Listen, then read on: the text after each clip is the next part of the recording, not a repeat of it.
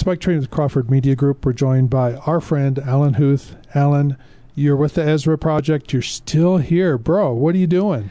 Thought about retiring, didn't you? I did. uh, 2022 was the 20th anniversary of the Ezra Project. So right, right. We've been doing this for, I don't know, a decade at least, maybe longer. Tell people what the Ezra Project is about. The Ezra Project, our tagline is to connect God's people to God's Word. So we want people in the Bible every day of their lives, and we provide resources to make that easy. And examples are we have some here. We'll talk about these in a minute, some books that you've just written, but you've got Bible reading one way and Bible reading another way. Give an example, a couple of those, of how you can help people creatively read the Bible and keep it interesting. Okay, I'm going to come back to this too, but what, what we know is people do what they want. Yeah. And if people are not in the Bible, it's because they don't want to. Now, the listeners are going, wait a minute, I want to. So then what are the other reasons? And it's I'm too busy, I don't understand it, doesn't apply to my life. Or maybe more broadly, it's I don't see the value of the Bible to pick it up every day. And that's what we're going to attack in 2023. But in the meantime, we provide a lot of resources to help people, like ADD Bible, which is an audio daily devotion that you can just download on your phone free from the Ezra Project, all caps ADD Bible, all one word. And we're in Genesis, so you can catch up with us right now, starting the new year with Genesis. And uh, it's about a 10 to 15 minute sort of daily devotion each day. That's one free resource. I love that for commutes. For those of you that commute, that's a great tool because you can listen to the scripture passage, then you get Alan's insights from back when he read and read and reread that passage, somewhere in there, you said, you know what, this is how this hit me, this scripture passage hit me. And there's a little devotional, and it is about 15 minutes. It's perfect for, you know, this person that says, I'm too busy. I'm on the run. No, you're not. Yeah, and that's why we created that. Uh, that's great. Pr- prior to that, we'd go to churches, and like I spoke last Sunday in a church, I'll speak this Sunday in a church and just go to God's people and try to encourage them to read God's Word and provide other resources. ADD Bible is one of the most popular. It's actually gone global, and in the last five six years when we started that, it's gone. It's been played over three hundred thousand times. So your listeners Amazing. will like ADD Bible because people like it. Amazing, and you have these other tools like okay, here's a passage from the New Testament, passage from the Old Testament that kind of links them up and and again each person can kind of find what works for them if as you said they really want to read their bible yeah you just described our trio trio bible reading journal which gives you an old testament passage every day a new testament passage every day or both we have a chronological bible reading journal that takes you through the bible chronologically so you don't have to buy a chronological bible but you can use the reading plan and that's a fantastic way to go through the scriptures and then we got all these devotional books that I just laid on your desk here.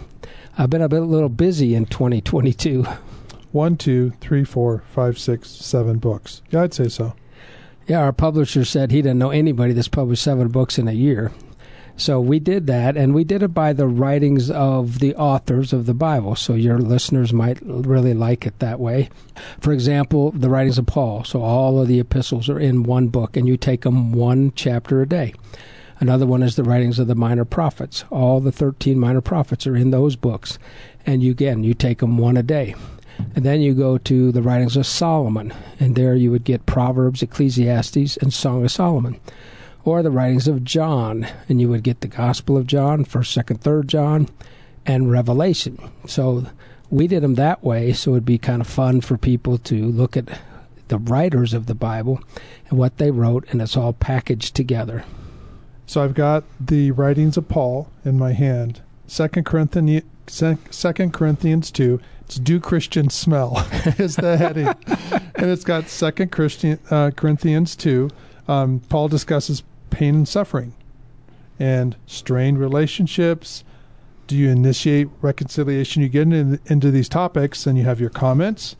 So your comments are in there. Then there's a place for people to write kind of their thoughts um, and all referring back to the scripture passages because the Ezra Project is always about scripture, always about the Bible, everything.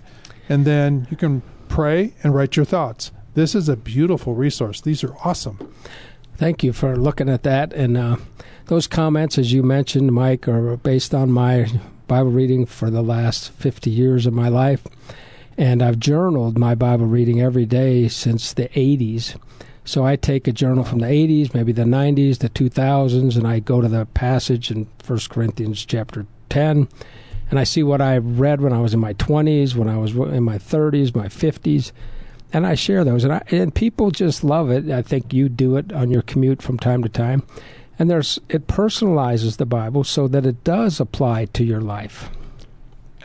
We're speaking with Alan Huth. Alan is basically the founder of the Ezra Project I call you founder, president, creator, writer of the books, host of the ADD Bible. You're a little bit of everything.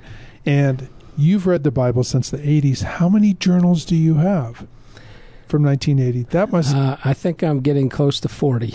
Okay. I think 35 last couple years. I probably haven't counted. So, yeah.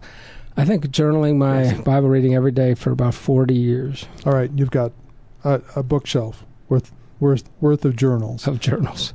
And what has that provided for you for the person who's who's not read the Bible consistently every day and journaled, had that exercise and that discipline? What do you think it brings to your life? What's the richness?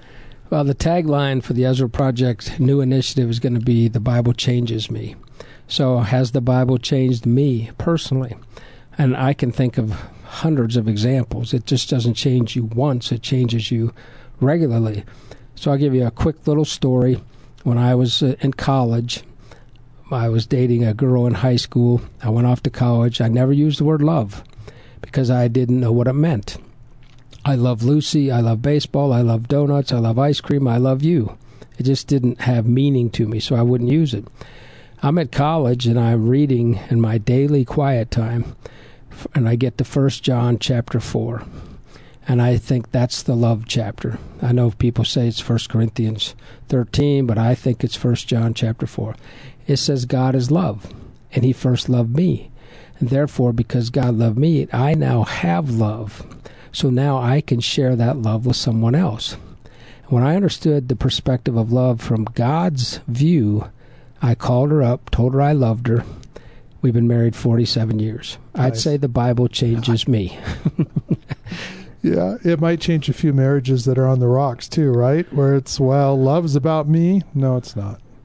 Well, the Bible has a not definition for all of our problems. It has a solution, but we yeah. don't go there. We go to the internet, we go to our friends, we go to Google. And I'd say go back to the best source, and that's the Word of God. Now, that experience doesn't happen to me every day, but I'm in the. Bible every day, so it can, and it's happened to me many times that in my daily time in the Word, God touches where I'm at in my life. Hmm.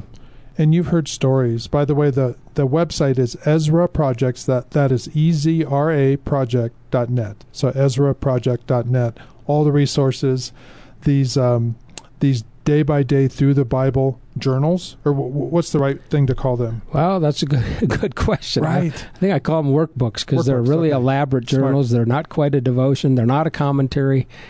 And that's what makes him unique. It's a guy, not a pastor, who just reads his Bible every day and says, This is what it's meant to me in my 20s, 30s, 50s, and here's what it could mean to you. Mm. And available through the website, also Amazon, Barnes and Noble. And I mention those not because we want Amazon to get the get the business, but people need to know these are widely available. You've developed all of these projects and products over 40 years? Of 20 years. Ezra Project, 20 okay. years. Okay. Yeah. And that means the 40 prayer journals, stretching back to the 80s for you, all sorts of ways for people to read the Bible that can resonate with them. There, there's a way. If you look at the EzraProject.net, there's something there where you'll say, that's for me. You just have to do it. Yeah. And again, our campaign this year will be The Bible Changes Me. We're going to go after that idea that people do what they want and why don't Christians in particular say that it's important enough for me to spend time with God every day? I know God wants to spend time with you every day. Every day. He is never too busy to spend time with me and yet I'm too busy to spend time with Him. I find that going to be a very challenging argument when I get to heaven. So God wants to spend time with us. So why don't we want to spend time with Him? I hope that the Bible becomes relevant to people's lives in 2023. We've been through some tough stuff with COVID in the last couple years. People are becoming more lonely. They're isolating themselves. They're questioning a lot of things. The Bible has these answers. It yes. even tells you what's going to happen tomorrow in the future. So if you like that, get the writings of John and look at Revelation, my treatment of Revelation. It's not crazy in depth stuff like some churches would do. It's just what it meant to me as I read it over various times in my life.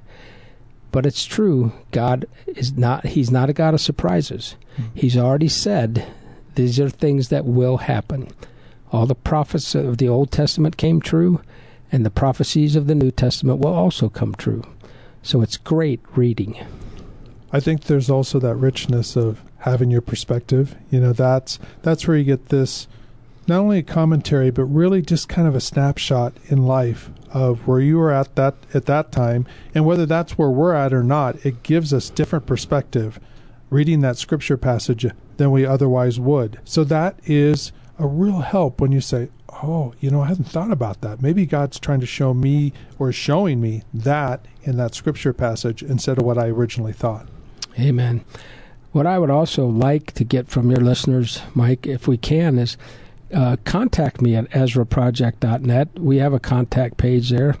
Or email us at ezra at ezraproject.net and tell me your story about how the Bible changed you. And it's not just once again. It could be it could have happened last week. It could have happened 10 years ago.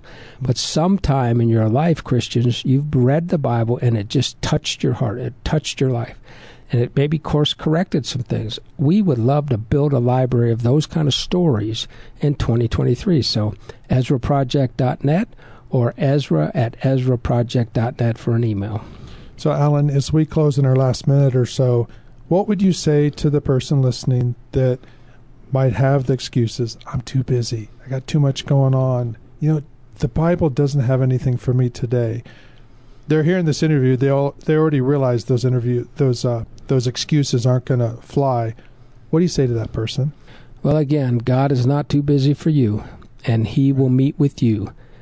The King of Kings, the Lord of Lords, the Creator of the universe has time for me.